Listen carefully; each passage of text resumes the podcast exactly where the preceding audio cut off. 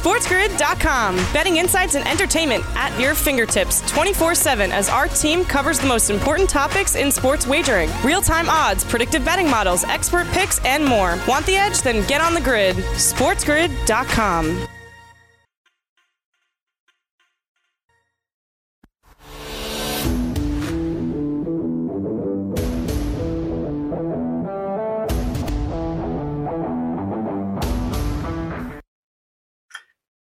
Good afternoon. Welcome to Fantasy Sports today here on Sports Grid, covering everything in the world of baseball, basketball, football, and of course, hockey, golf, and NASCAR. It is great to see everyone here on this Wednesday afternoon, August the 5th, 2020. We've got you for two hours straight here on the show. Michael Fabiano is going to join Joe Pisapia coming up a little bit later to get the very latest on football. And of course, we will review all the games that happened last night in the first hour of the show. Second hour of the show, we move forward and take a look at today's schedule. Of course, you can follow me on Twitter at Craig Mish.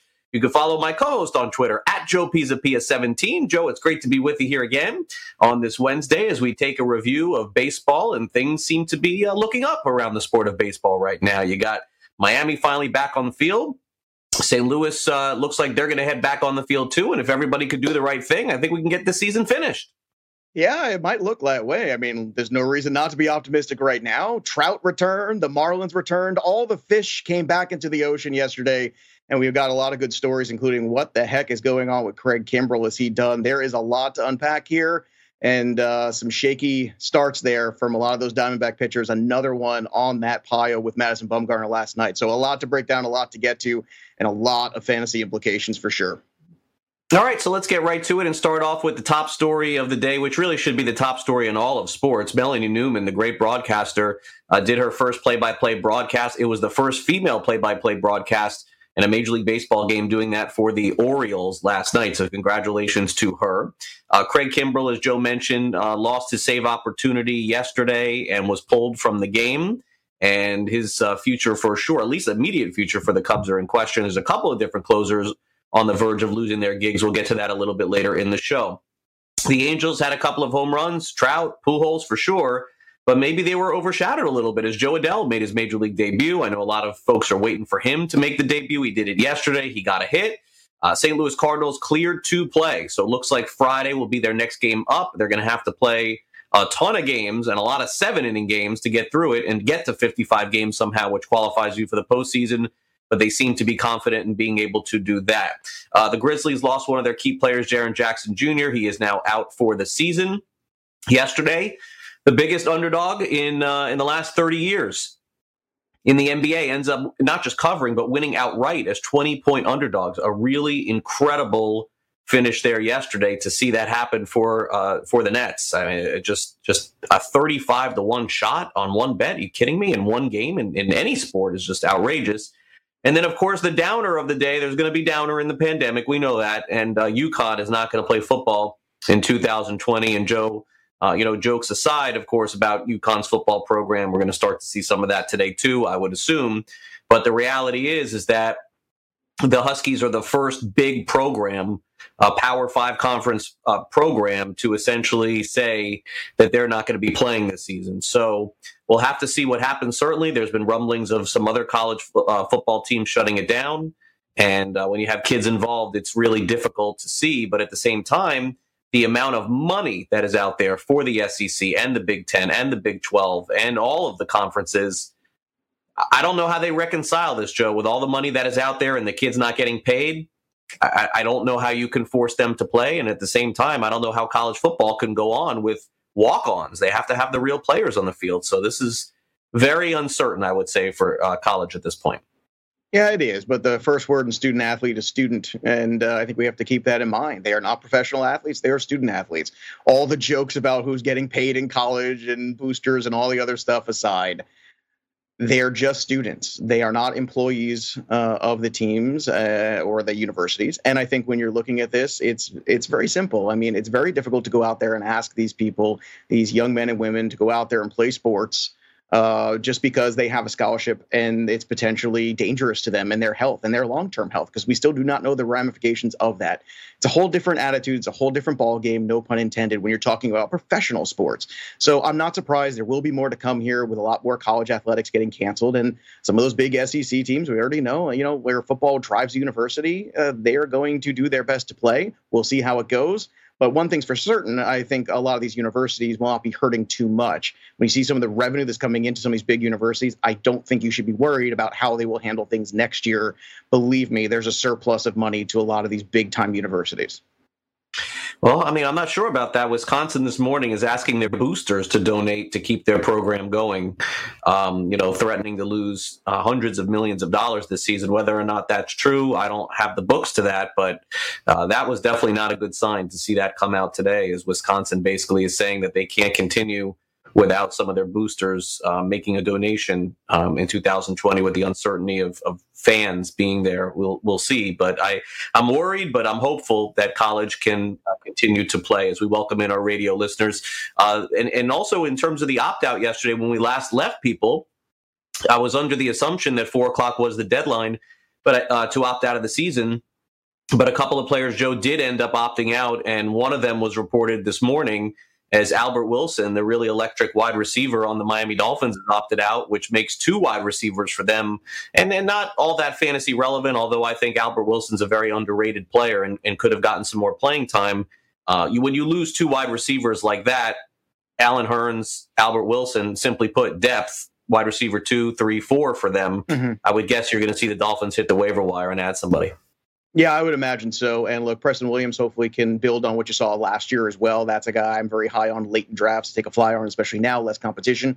But you're right, depth is very important in the NFL, and the Dolphins definitely need some more depth at the wide receiver position. The good thing and the good news is there are those guys who are floating around there that can be picked up and they can make that. And by the way, shout out to Melanie Newman. That is a fantastic a uh, bit of news there, and uh, we should spend a little bit more time highlighting that. And I want to make sure we do because that is a big time moment for Major League Baseball. All right, coming up next, it's time for our fantasy standouts on Tuesday from top to bottom. We'll hit up next right here on the grid. Don't go.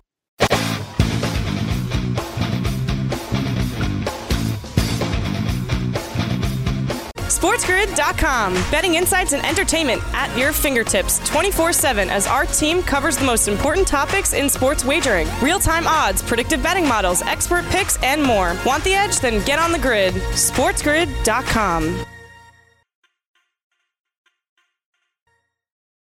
Welcome back to Fantasy Sports Today. Craig Mish, Joe Pisapia back with you here on the show. Great to be with you here on this Wednesday. We're going to get to yesterday's top fantasy performers. Uh, also, some baseball today for those of you who can get guys in and out of your lineup, or you're just a baseball fan of the Atlanta Braves. Ozzy Albies placed on the 10 day injured list. So, certainly, you're going to have to do some making up with that, with steals, with potentially some power, some runs as well. also placed Matt Adams on the 10 day injured list as well. So, uh, Joe, before we get started here with uh, with today's headlines, essentially from yesterday in fantasy, mm-hmm. that's not an easy player to replace in Albies because you assumed that you're getting somewhere probably between eight to 10 steals, maybe eight to 10 home runs. Uh, some runs scored, batting, you know, in the midst of Acuna and Freeman and all of those others, but his wrist is just not good enough to play. And so Atlanta's doing the right thing, shutting them down for a couple of weeks. But when it happens on a Wednesday, if you're playing in a league where you can't make moves, that's that's not something you wanted to see this morning. No, and if you're playing in daily fantasy, uh, thing to take note of is Dansby Swanson probably moving up into that two spot too, and he's been pretty good this year. So that could be a nice boon for his value. His price has not changed, but his spot in the batting order has. So take well account of that. And also, Swanson was only owned at about 50% of leagues heading into this week. So he could even be floating around the waiver wire still if you're looking for some middle infield help. But no, the, the Braves are right now. I, I know they had a really good start for Max Fried. We talked about that yesterday, how important that was. But at the same time, you know, how many obstacles can you overcome? Foltynewicz, bad. Soroka out for the year. Albies on the DL. Freddie Freeman starting the season, you know, with COVID. I mean, so many things right now going on for Atlanta. You just hope they can hold it all together, and these next 10 days are going to be crucial for that.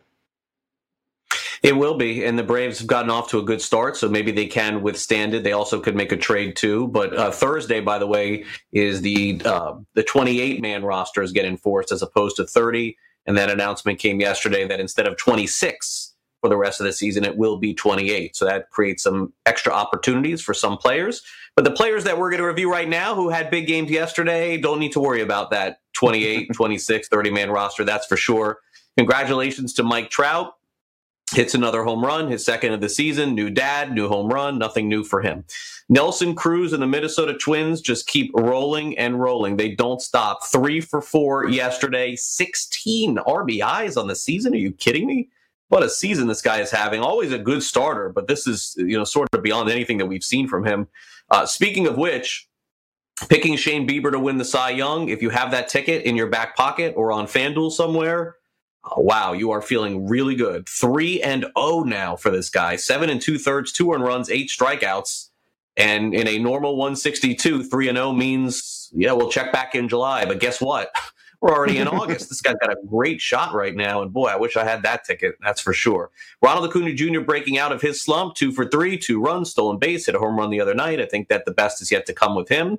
Uh, the ageless wonder, Howie Kendrick with the Washington Nationals, four more hits for him, including his first home run of the season last night.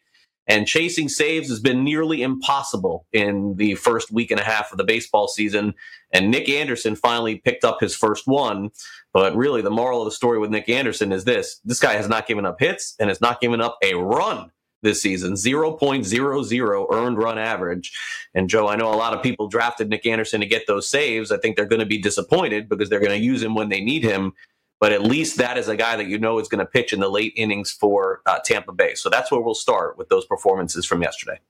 Yeah, but at least you're getting ratios with Anderson, and that's the thing. You're you're going to get some really good secondary stats, and you have to take solace in that. And at least there's saves on the waiver wire. We've all been looking at them. These names that have cropped up out of nowhere, and all of a sudden they're getting saves that no one ever even knew their name. So at least you can pivot that way. It's very difficult to find guys who are as good of a pitcher as Nick Anderson is. It's easier to find one category and get the saves. And you know what? Some of these guys aren't that great. They're just getting saves. So you're going to need somebody like Nick Anderson to offset some of those rougher nights they might have in that role. And uh, look, obviously, some of these here, and Howie Kendrick is another one amazing. Uh, not surprising uh, that start against Steven Matz yesterday. Porcello on the mound today. I would imagine the Nats bats continue to get on there. Uh, I don't think we're going to get Juan Soto again today, which looks like uh, that's very strange. He's activated, but they're taking their time with him to make me wonder why did you activate him if you're not going to play him? It's kind of bizarre. And uh, Shane Bieber right now with the ERA under two, just dazzling. I mean, just fantastic. There is no way right now he is not the front runner for the Cy Young, but we still have some season left. I'm sure Gerrit Cole's going to have something to say about it. But Shane Bieber, if anybody had questions about him and whether or not last year was for real, I don't think they have any questions anymore. Yeah, probably the best move that I made in in uh, in the fantasy season. But my hitting is so atrocious, and all my guys are, are hurt or opting out that uh, that's the only piece of good news I would say for me thus far as it started. But hopefully, it will continue for him when he makes his next start this weekend. Uh, the good news uh, for baseball and in general was the Marlins returned yesterday, albeit there was a little bit of a scare early on in the day where they hadn't got their test results back, so they pushed the game back. They got their results and literally uh, out of the of a hotel for 11 days and onto a field with no practice. Pablo Lopez made his first start of the season last night, Joe, and uh, to the tune. I don't know how it gets any better than this. Um, five innings pitched, no runs, no walks, seven strikeouts, and improves uh, the Marlins season to three and one. And and this guy just was throwing up against a pillow in his hotel. And I get it. It's the Orioles. I understand. But this is the same Orioles team that's gotten off to a really good start so far this season as well. And, um, you know, Joe, it's just, it just goes to show you that sometimes uh, the good stories in baseball pop up, and uh, Marlins getting back on the mound uh, and getting uh, their team on the mound uh, certainly was a good thing, I think, just for baseball to have back again. Yeah, I agree. And I don't want to hear that noise that, oh, it was the Orioles. No, that's crazy, man. You don't play this long and you show up and you put a hurting on a team. You deserve all the credit in the world. And Pablo Lopez certainly deserves that credit to come out there and pitch a gem the way he did and go five innings in this game. Now, it helped that he didn't walk anybody, that's for sure. That allows you to go deeper into the game. But uh, I would say, uh, you know, a very shocking development, but this is why they play the game. This is what makes baseball so fun. What should have been probably a tough assignment for the Marlins coming back after that layoff even if it is just quote against the Orioles end quote, the fact that they came back and won this game handily uh, tells you everything you need to know about baseball. Yeah, Orioles were favored in that game as well. A lot of things happening with Pablo Lopez, not just being in the hotel. uh, for a week. But right before that happened, his father passed away. And so you can imagine what was going through his mind as he ended up making that start against the Orioles yesterday. Thank you. Uh, it really means a lot, you know, like the last few weeks, uh, it's been tough. Like, obviously, what happened with my dad, like, uh, passing away, and then just finding myself alone in a hotel room in Philadelphia. I mean, that really wore me down mentally a little bit but it was also like thinking about him that like kept me like going through it and you know like I, I knew like I, I kept having conversations with him like inside my head and like I know he was like pushing for me when I was there making sure I stay ready I stay sharp. And you know like I owed it to him like coming into today you know like I knew he was watching me I know he's there and like and I really enjoyed that feeling you know like having that feeling of someone on my shoulder looking out for me and um so yeah like he he helped me like get through like the time in Philly, in Philly and making sure I was like trying to do things right to keep the arm loose, keep like everything in shape, and you know like I went I went into today feeling really good, so I'm sure like he had a lot to do with it. Joe, a really emotional time, I'm sure, for him losing his father, and then uh, the way that he had to grieve was essentially in a hotel by himself, and that just speaks to more of wow, what a performance uh, that this guy had last night. And I know only five innings, but certainly how much more could you expect a guy to go when his sim game essentially was up against a pillow and a wall in a hotel? Wow. Ma- amazing performance for me last night for him. No, absolutely. Uh, transcendent. And uh, this is you know, these are the kind of stories you hate these things when they happen, uh, but we've seen them so many times. These incredible moments, whether it's Brett Favre losing his dad, you see Pablo Lopez here, and uh, the combination of the fathers and sons and sports, and and and fathers and daughters and, in sports, and mothers and sons. You know, the the thing between parents and kids and the game is a very special thing.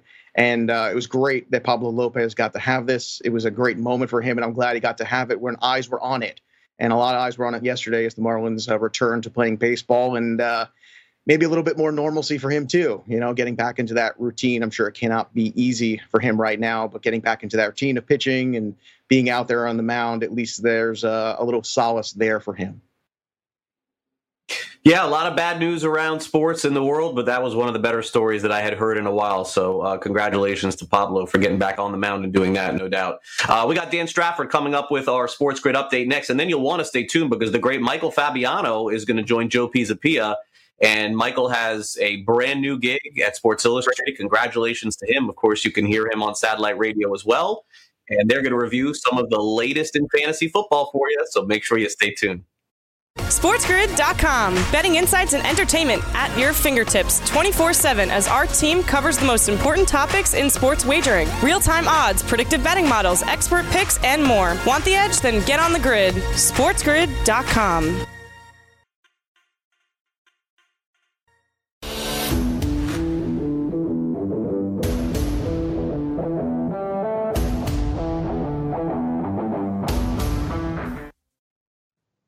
All right, welcome back, everybody. Fantasy Sports Today. Joe Pisapia and Craig Mish here with you on Sports Grid. And one of our favorite guests is back. And he was also a big time free agent, if you can believe it. Yes, not every free agent is in NFL, some are in fantasy football as well. And he landed in a great spot. He is Sports Illustrated's newest star fantasy football analyst. He's also the host of The Dirt, uh, Fantasy Dirt over there at Sirius XM Radio. He's the one, the only Michael Fabiano. Michael, welcome back to the show. What's up, man? Such a, a, wonderful introduction, man. Like one of your favorite guests. Yeah. You know what it is? Listen, it's the Paisans. It's because we're both Italian, and it just we got this thing. That's how the Italians work, right? It's one of those things. You're Italian from New York. We just get each other. Exactly. It's all about. I don't get the Mets thing. I apologize for the Mets right now. Cespedes opted out. I've got Edwin Diaz as my closer in fantasy baseball, and the guy is horrible. But I do, I do have that stud pitcher at the top of your rotation there. You yeah. know who I'm talking about. He's all right. Not he's been he's been really right. good for me so far. But um, other than that, my uh, my condolences, my friend. Yeah, you know, well, next time I'll send rooted for the Yankees, and your life would have been so much better if you rooted you. for the Yankees. You got deGrom, but that's about it at this point, right? You don't understand. I grew up in the '80s in the in Brooklyn. The Mets were everything. Uh, my dad had a mustache like Keith Hernandez. There was no way around it. This was how it was going to be. There's no doubt about that. But but look, next time I'll send you a baseball black book because clearly you need some help there. I always just send you a football one out of courtesy, but now it looks like you I need do. a baseball one, so I'm gonna make yeah, sure that. Yeah, I drafted Diaz and it didn't work Diaz. out so well. What do you do well, anyway? I got Chapman too. I needed a second closer. no, look, n- no offense. Nobody wants to hear you talk about baseball. Maybe I do. Everybody else true. wants to hear you talk about true. football because that's that's who you are. So let's talk about it. You're at SI, and I see you drop the big uh, rankings piece here. And I got to ask you the question. I want to talk about some of these running backs here because in the super flex flex leagues, we were in different drafts. They try to keep us apart because this is what happens. Exactly. We're in a draft the whole time. This is all that would be. No one would ever get selected. But the good news is uh, that we're both in that league. Now, in mine, Clyde Edwards Helaire went number sixth overall, and that was in a super flex league. Right. I see in your new rankings on SI, you've got him there too. Take us through the reason why why are we so happy about this change here? Whether it's the opt out of uh, of Williams ahead of him, or the offense, or all the combination of things. How does he go up all the way to number six so far, having not played it down yet in the NFL? It's all about Damien Williams opting out because I really feel like Williams was the only thing keeping the glide from being a first round pick. He landed in a great spot with Andy Reid in that offense, the best offense in the National Football League. Uh, I mean, by a mile, right? with Mahomes, the half a billion dollar man, and Travis Kelce and Tyreek Hill and Mecole Hardman. That offense is bananas good. But mm. I did some research on Andy Reid running backs, and this is dating back to his time in Philadelphia. So every time a running back was featured in Reid's offense in that first season, he was at least a top 10 running back in mm. fantasy. Every single one. Deuce Staley, first right. year as a featured back in Philadelphia under Andy Reid, he was the RB10. Okay. Same thing with Brian Westbrook. Same thing with LeSean McCoy. And then he goes to Kansas City. Jamaal Charles. He's the running back number one, the first year under Andy Reid as the featured back. And then Kareem Hunt, who remember that year was like, what, a third or fourth round pick? Oh, I remember. And well. he was supposed to play behind Spencer Ware, and then Ware got hurt, and then all of a sudden Kareem Hunt's value went through the roof. He was a ridiculous value at that position and a top eight fantasy running back. So I feel like that trend weighs heavily in terms of my decision. But this kid has got everything you need. He is a great route runner. He is an absolutely explosive runner, great catcher of the ball out of the backfield. Right, we got to see how he is in pass protection because there's been no OTAs. There's not going right. to be a preseason. So, if there's one thing we need to learn, we need to see what he can do in terms of pass protection at the next level. He has got everything that you need to perform and make a massive impact. I see you laughing at me because I'm being animated. I love this guy. Like I'm when Damien Williams opted out, I was like, giddy the hell up, man. I am moving this dude all the way up, top of the first round. He's going to be great. And it's not like we haven't seen rookie running backs just explode, but they all always do, right? Mm-hmm. Zeke. We can go back to Saquon, Clinton Portis, like Edgerrin James. Like I'll go back 15, 20 years and find you a rookie running back who absolutely just went bananas. And this kid is in a great position to succeed. This I, I think about this and it gets me excited. Think about I defenses. can't tell. I, I, I am right, and I'm not, I'm not even a Chiefs fan either. Think about defenses uh-huh. having to cover Tyreek, having to cover Kelce, have to worry about Mecole Hardman, having to worry about Sammy Watkins. And then you got this kid in the backfield hmm. who is going to basically end up being put in great positions to succeed on screen passes. They're going to put him out in space. This kid is going to go bananas in Kansas City, man. And and right now, you've got DeAndre Washington, you've got Darrel Williams, you've got Darwin Thompson. Right. There's nobody there that's right. You know, you're right. You're absolutely right. There's nobody there really to take like significant touches from this kid. And Reid has shown with Kareem Hunt he's not afraid to put a rookie running back in a featured role right away. Yeah, uh, look, I, am with you. When when Helaire got drafted, I thought it was a fantastic landing spot, and I thought for sure right there with you. I just, I, I, it's unbelievable to me that everybody already is putting him almost in that top five conversation. But you know what? I can't argue with anything that you put out there, man. Those are all really good arguments. And I lived in Philadelphia during the Andy Reid era. I saw it with my own eyes there. So I, I feel you, man. I actually absolutely agree with you. What's going on there? My question now, and the next guy here is trying to evaluate the speaking of former Andy Reid running backs, Kareem Hunt, mm-hmm. Nick mm-hmm. Chubb situation because now there's another one here where we're looking at these guys and obviously last year Chubb was right on the precipice of the rushing title. Obviously, Kareem Hunt came in and was very productive, and we did see the target volume go down for Chubb as Kareem Hunt showed up. Is there enough for both of these guys to be like in that fringe RB one category? I see you've knocked Chubb down basically like in that 14 range RB overall, right. which is right outside the number ones. Is that too far, or is it really just a matter of hey, Kareem Hunt's there for a full season now, different OC, different situation? So take me through the thought process with those two yeah. backs because I got a lot of Kareem Hunt shares already this Nick, year. Nick Chubb is being overdrafted if you're getting him in the first round. It's too high, and I get it. Like you know, first round, second round, whatever. It's it's pretty close. But here's the thing: when Nick Chubb and Kareem Hunt were on the field last season at the same time, or uh, more to the point, Hunt was back from suspension they averaged basically the same number of fantasy points per game. It was right around 13. Like the difference was negligible. It was Kareem Hunt as a pass catcher and Nick Chubb rushing the football. So Nick Chubb still had some big games as a runner, and he's going to have some big games as a runner. And I wouldn't be surprised if he rushed for over 1,300 yards this season.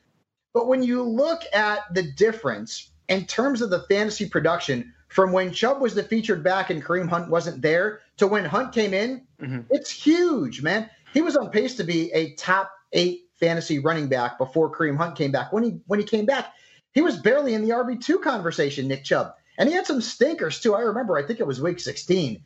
I mean, he absolutely just destroyed me. He didn't do anything. So let's see how Kevin Stefanski utilizes both of these guys. But Kareem Hunt, he could end up getting used as a wide receiver a little bit more often too, especially if Jarvis Landry can't start the season in week one. We've been hearing right. rumors big, that maybe he's not going to be back in right time. There. Time will tell with that. But I just don't like the fact that there was such a significant decrease in Chubb's ability, uh, in, in, terms of Chubb's opportunities as a pass catcher once Kareem Hunt came in. So Nick Chubb, unless he's going to be the next Derrick Henry and rush for you know 1,600 yards and double-digit mm-hmm. touchdowns, I feel like there's there's no reason to draft him as an RB one. He should be right. more of an RB two, pretty close to being an RB one. And I love the guy. If he was the number one in Cleveland, he'd be a top five pick for me. No doubt about that. But you've got two elite fantasy backs in the same backfield. So I don't feel like either one is going to be spectacular week in and week out. I think Kareem Hunt is actually the better value. Yes, that's that's my point. Like the point I can make is that, is that, Hunt is the better ROI because of right. where you get to take him right there. And and you know what? You probably end up with him a, as a flex guy most weeks, and that is a fantastic exactly. spot. Look, I know we only have a few minutes left. You and I could do hours together. Maybe someday we will, but for now. We have a, a time limit. So take mm-hmm. me through James Conner, who I think you had 16 overall with the running backs. Now, look, there's certainly risk there the guy's on a contract year. Plus, you add in the fact he is a cancer survivor with COVID, right. with everything going on. He's one of those guys that probably could do an emergency opt out if he chose to at some point. What is your faith level in Conner? What's your investment level? Where do you feel comfortable with him? I know we got like about a minute or two left here.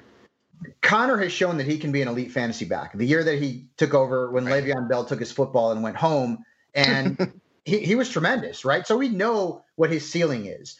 And he's in a contract year, as you mentioned. And I get it. Pittsburgh has a bunch of other running backs on the roster, but Mike Tomlin has always liked to use a featured back when the opportunity arises. And Conner showed that he can be that featured back. The dude's in ridiculous shape. I remember he posted a photo of himself on social media. His back took up the whole photo. I mean, it was ridiculous. I dude. saw the back photo. It, it was, was, like the whole. It was crazy. so he's in great shape. He's motivated. Yes, I understand the, the cancer situation potentially makes him uh, an, an emergency opt out option. Hopefully that doesn't happen. It looks like he's full go here for the 2020 season. So getting him as an RB2, I think that I feel like that's pretty good because although there's some risk because he hasn't been that durable, like he could easily put up RB1 numbers, like top 12 numbers at the running back position in that offense with Ben Roethlisberger back under center.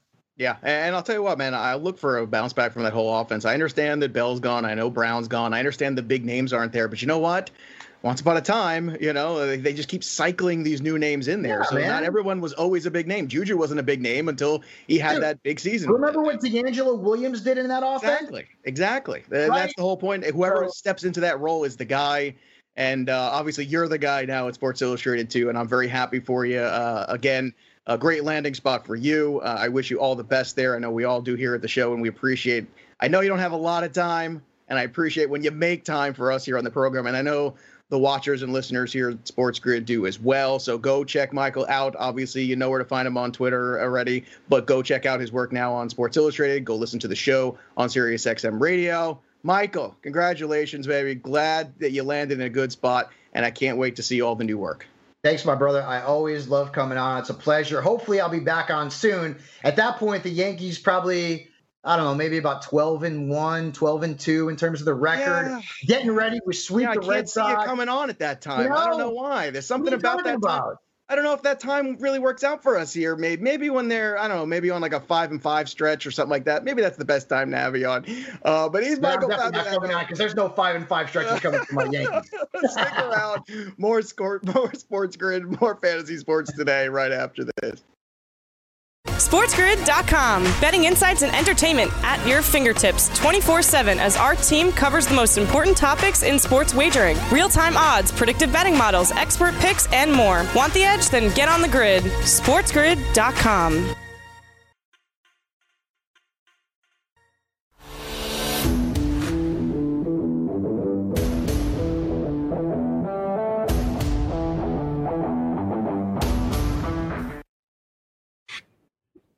Hey, welcome back, Fantasy Sports Today. Thanks again to Michael Fabiano for coming on the show. Hopefully, we'll have him back on again. And congratulations, Michael, uh, on the new gig for sure. No doubt about that. Uh, Joe, uh, Nick Markakis opted back in for the Atlanta Braves. We got that news uh, late last week, and now he has been activated by the Atlanta Braves as they could really use the help right now. They're down a few men, and it's it's kind of interesting to me to see because it I wonder about football as well as it mm. pertains to this and sort of like what the rules are because Markakis clearly, as he said, spoke to Freddie Freeman, heard how sick he was, and that was part of the deal. And then he came back in, and I wonder if this is going to apply also to the NFL. Now, Markakis is the only player that we've seen, as far as I can tell right now, that opted out and then came back in. But I wonder if other players are sort of going to think the same thing and and maybe there are a bunch of players who will end up doing that. But that, that's what makes fantasy so tricky this year, is because sometimes you think you know who's in, you think you know who's out, you don't even know who's out. No, and look, the fact that Markakis came back, I got to be honest with you, I was kind of shocked at that news when I heard it a few days ago, and you know, I think it's great that he felt comfortable enough to come back, but uh, I would love to hear out of his mouth a little bit more about that thought process and what that conversation was with his family, or maybe with the teammates, or with the organization, and why he came to that decision eventually. Because it does seem like a strange thing to opt out and then come back, and all of a sudden you feel comfortable enough, especially basically announcing it in the heat of everything that else was going on where there were COVID outbreaks. So that to me is the most puzzling part about it. And I'd love to hear more from Markakis on that. And it, it's not out of the realm of possibility, depending on what the rules are with the NFL and the opting out, uh, that we do get some players who opt out. Maybe they see things that are working, things that are all right. They decide they are comfortable coming back. And I'm sure if it's a player of big impact, or maybe just any player at all, that NFL teams will be happy to have them back and welcome them in. But uh, look, it's certainly uh, one of the stranger stories, I think, and that's saying a lot considering what we've done the last two weeks. Yeah, a lot of veterans are out there considering their options, and Markakis considered it and decided he wanted to be part of the team. So good for him. All right, uh, let's take a look at a couple of games today. We have the uh, New York Mets taking on the Washington Nationals, Joe, and the Nationals are just a monster favorite today, minus 215. Mm-hmm. Why? Because, of course, Max Scherzer on the, is on the mound. Why? Because the Mets are suffering through all of these injuries, and also Rick Porcello, who has yet to show that he was worth the investment yet for the Mets. Still time to go on this, but the total is eight and a half, which tells you that, hey, I mean, maybe Porcello does get it together today because eight and a half does feel like a low number, which tells you – maybe it's six to one, maybe four to one, maybe something along those lines. As you mentioned, Joe, uh, Nationals are waiting on Juan Soto to come back. It was actually Soto who told the team that he needed a couple of days because he hadn't been really in a good enough game shape, didn't want to embarrass himself on the field. So it just shows you what kind of guy he is. Uh, needless to say, you could take a stab at the Mets. Anything can happen, Joe. The, the Nets were 20 point dogs yesterday, right? So maybe this is the day the Mets, uh, you know, say we're back, but I doubt it. You're trying to give me hope. What are you trying to do? I don't understand. Yeah, what probably not. You're trying nah. to make me feel good yeah. about the Mets. I don't, I don't appreciate this at all. No, no, I'm going to live in reality, and the reality is Rick Porcello's whip is uh, is sky high. The reality is Rick Porcello's getting hit all over the ballpark. And the reality is that Max Scherzer is one of the best pitchers in baseball against a Mets lineup that's without Cano, could be without McNeil, Uh, they got Dozier playing today. They got a lot of subs in there. I know Rosario was dealing with a quad issue. There's so many things going on right now with the New York Mets. They are not at full strength, and even if they were, they would still be huge underdogs in this game. So, look, I understand it's a big line, but it's hard not to understand why. Yeah, and I think that's a pass unless you're looking at the total today. Uh, later tonight, Dodgers and Padres. It's a pretty good matchup. Padres are playing decent baseball here. Grisham has been a nice surprise. Tommy Pham as well. And Ross Stripling is going to be forced to go up against this very difficult Dodger squad where everyone is hitting. I mean, even Corey Seager looks like he's having a comeback type season. And naturally, the Dodgers are going to be favorites in virtually every game they play this year. In fact, let's let's let's make a reminder here to show me when the Dodgers are not a favorite in a Major League Baseball game this year. Because outside of playing maybe in Houston, I, I don't see any team in the West, either division that possibly could be a favorite. But look, strange things happen. Player gets hurt, and that could change it. But just goes to show you here, even with the Padres at home, and even with a decent pitcher on the mound in Richards, Dodgers are a dog. The total is eight in the game, and it's really hard to go against them at this point with the amount of offense that they have and the amount of pitching too. Trevor May yesterday was just throwing these nasty pitches. They're just so stacked, Joe. It's it's uh it's almost unfair to the. I mean, the AL has their share of, of good teams. You know, they have yeah. the Yankees and they have the Astros and a couple of other contenders. But who else does the National League have? Yeah, well, the, the Dustin May was guess, very right? yeah. Dustin May went six innings yesterday, and I did not think Dustin May had six innings in him yesterday, so I was surprised by that. He outlasted Dinelson Lamet, who I liked last night as maybe a. I think I flew too close to the sun, so I will take a bad beat on that one, and I'm taking every bad beat with you, just like every good one. So it was good that Corbin worked out from DFS yesterday. All the cash games were good. But obviously, last night, Lamet could not make it two for two against the Dodgers. It would have been a fun story, but alas, it was not. Stripling is a very capable pitcher. You know, whenever Ross Stripling's been called upon, he has shown up. And I think that is something to keep in mind here. And, and that's the thing that the Dodgers have done such a good job with, too. They've had a lot of depth in their system always. And they've been able to have these guys like Stripling. It used to be Maeda, that if they needed some starts out of some guys, they could get them when they needed them. And that's something that a lot of other teams do not have the luxury of. And I like the Pirates. I think they're a plucky team. I think they're going to stay in this for sure. And uh, as they continue to add more of their young arms, of Gore, Patino, and guys like that, as this season progresses, it's going to be fun to watch when this all comes back around again at some point in time. But right now, it's hard not to think the Dodgers are the favorite. It's hard not to look at Stripling as a guy who go out there, give you a quality start. And I love Bellinger tonight too uh, in terms of his value. It's a little bit lower than normal because he's been a little slow lately, but I'm telling you right now, that's a great value over on FanDuel. I think he's just 4.1 today. Uh, usually you see a, a, salary like that in a matchup like this, it's a lot higher, somewhere around like the 4.5, 6, 7, 8 range. So take that $500 discount you're getting on Bellinger because it's a really good matchup for him tonight before it starts to correct itself. Yeah, and and look, it's it's one of those things where we're starting now to get to the point where you're going to learn a little bit more about the teams, especially the ones that have been playing quite a bit. And I think that as we see the Dodgers play more, we realize that they're going to be extremely hard to beat. And they, by the way, they've been doing this without Mookie Betts too. So does it really matter who they have in their lineup? Gavin Lux is about to come back up. They're saying that he's ready to play. So uh, Dodgers are tough to beat. San Diego could be a team also in the postseason though, so we won't sleep on them as well. Well, in sports, it's the year of the bizarre. There is no question about that. And in case you missed it yesterday, you missed a scene going on as a drone was flying over uh, Target Field in Minneapolis, and a very bizarre scene as they had to stop the game. And Joe, of all the things that you expect to see, there's just another one. And then the drone, I don't know if you saw, was just sitting on yeah. top of the field, just like whoever was running this thing. I guess they call him a droner. I've never flown a drone before, so I don't know. But they were just videoing and sitting there, and players were like throwing baseballs at it to get it to go away. Finally, after a few minutes, it did. But like, who does this? Like, you got to be a complete, you know what, to fly a drone. I, I, I, have to stop the game. I, I think who does this is uh, somebody who's pissed off that the game is local blackout and they got the extra innings package and they can't see it. So you know what? I'm going to go get my drone and I'm going to fly it out there and I'm going to try to watch this baseball game and you can't stop me, Major League Baseball. Uh, you took all my money for extra innings and I can't even watch my team play. Uh, so I don't know. It's it's definitely a weird story. But then again, uh, what else is 2020 if not weird? Yeah, this is the weird uh, year of stories. Speaking of which, the skipper of the Minnesota Twins, Rocco Baldelli, was asked about what happened, how the drone came into play, and potentially where did it come from.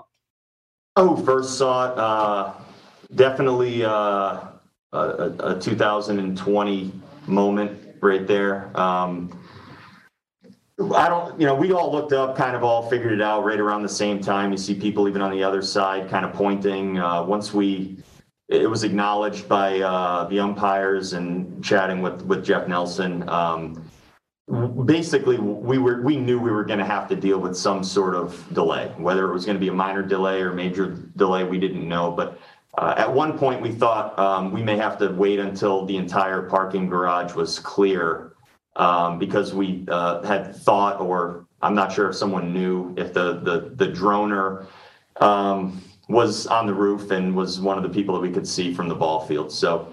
Uh, you know, it's a little unfortunate. Uh, our guys were able to lock in. Jose went out there, um, had to deal with a pretty odd break right there, and then and then still uh, pulled it together and, and, did a nice job finishing up. And Baldelli speaking there of, of Jose Berríos. Joe, have you ever flown a drone of that nature? Like one, I'm not not one of the little ones, but like one of the really big ones. Is that something that you have or that you've done? No, no, but uh, I would if someone said, "Hey, you want to go fly this drone?" and say, "Okay, sure, why not?" It looks like a fun thing to do. Uh, but no, this is this is so bizarre. You know, just when you think uh, things can't get more bizarre, you have this story and the a drone holding up a baseball game. And look, now that one idiot's done it, some other idiot's going to try to do it, or a pack of idiots. So if you think this is the last you've seen of this, you're probably wrong.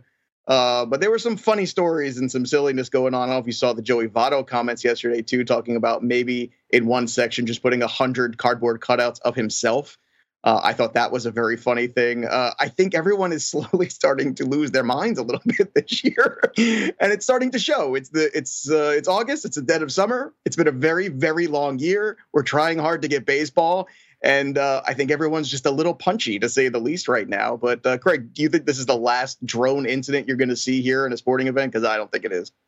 I, I, I really can't say. I, I never would have predicted this. I wouldn't have predicted it would have stopped the game. well, you can, can't predict That's the whole thing. I, I, guess you know if that drone was broadcasting it, you would have to stop it. And I, that's the thing with the with certain capabilities of certain drones. I do know this that you know they have that live feed capability, so I can only assume that's kind of what was at play here. And you know, I don't know if this is open Pandora's box or if people have tried this before and been thwarted, but it certainly seems like once somebody does it, they go, "Oh, huh, that's interesting. I wonder if I could X Y Z X Y Z." and make this work for something else. But I guess that's one way to social distance and watch the ball game, right? Via drone. That's true.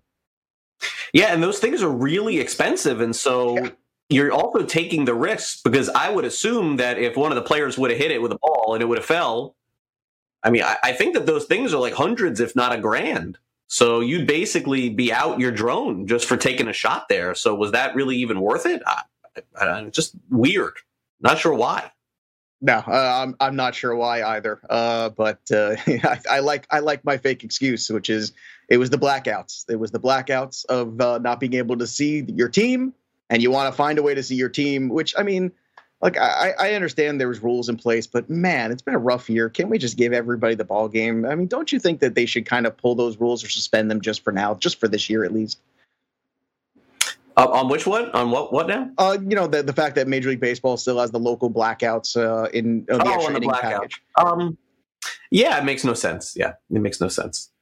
I mean, but, especially this year, haven't we been through enough? Can't we all just get a ball game if you, especially if you're paying for it? It's not like you can get it without paying for it. You have to pay for the service, but then not to be able to watch your own team just because you live there, and you're not allowed to go to the ballpark, and you're not allowed to leave your house in some places. I mean, it seems like, hey, you know what? Maybe for two months we just give you a pass, right?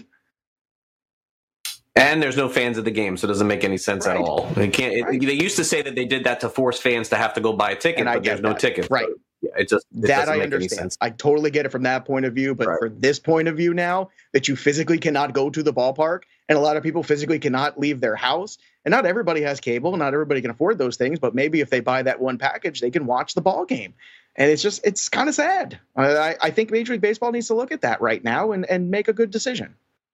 Well, one of the things they are looking at is the postseason, and I'm wondering if that's going to be in a designated location. Maybe the consideration is to have a bubble just to make sure the postseason gets played. We'll save that story for another day when that gets closer. We'll be back with more fantasy sports today. Our DFS preview for this Wednesday is next. Stay on the grid.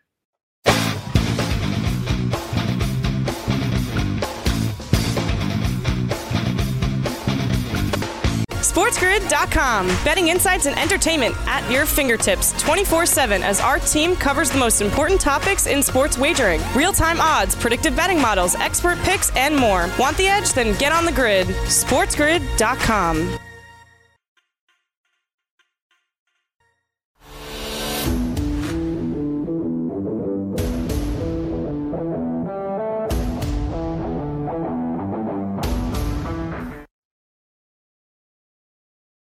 Welcome back. It is Fantasy Sports today here on Sports Grid. Joe and I will be back for hour number two in just a couple of minutes. So make sure you stay tuned. We'll review all the top stories of the day, hit on a little, some football, some basketball as well. We got games ready to start there. We got a hockey game underway as well for the team that I have here in my hometown. Florida Panthers need a win to stay alive in their push for the playoffs. But if you're pushing to make some money today on FanDuel and you need some DFS advice, Joe Pisapia is going to give you some tips on who you may want to salary, roster, and take on your uh, team today on FanDuel. Joe, what you got? Now, I don't usually like uh, cash game arms on the road, but in this specific instance, especially going against Craig Mish's favorite pitcher on the Royals, Bubic, uh, we're definitely going to go with Yu, Darvish, here in this one. Uh, yes, I know the Cubs are having some bullpen issues right now, but still, I think the offense right now is uh, good enough to go over there win this game. Rizzo also hits lefties very well, so that's not going to be a problem this one. So I'm looking for Darvish at 9.5 to be a good investment at Kansas City. Uh, Lance McCullers is that GPP arm. Not a lot of appeal, a lot of dangerous picks tonight. But Lance McCullers and the Astros, you can see Correa. I mean, so, excuse me, uh, Correa heating up right now, and Alex Bregman looking good tonight. He's my big bat. I love those Astros against Robbie Ray tonight in the Arizona Diamondbacks. McCullers at 8.1 allows you to do a lot there. You kind of stack this game there against uh, Robbie Ray, which, look, he's just been all kinds of confused with this new windup he's working on. It is not doing well. And then Teoscar Hernandez at Atlanta against the lefty and Newcomb. Uh, this is a pretty good matchup, a pretty good uh, situation for him, too. He's been moved up to the three spot in this order. He's really cushioned there very nicely. It's a really good value, and that's going to allow you to go up there and get guys like Yu, Darvish. So he's a good lineup builder tonight. So Darvish, McCullers are your pitchers, Teoscar Hernandez, and Alex Bregman's that big bat you want. And go get Correa and Yuli Gurriel and, and all the other Astros there too, because Robbie Ray has not been good. Well, Teoscar Hernandez off to a really good start. Uh, many years ago with the Astros, I thought that he was a star in the making, and it hasn't quite been that way for him in Toronto. Although he did have a great close to the season last year, maybe we're we're seeing is his ability to be used in DFS on a daily basis. That would certainly be a change from where we were last year. All right, coming up next, who is the closer for the Angels? The Angels have a pretty good offense, so you would assume that they're still going to win another 15 or 20 games the rest of the year. And Hansel Robles is out. Who is in? All the top stories also coming up next. The Sports Grids Fantasy Sports Today is back.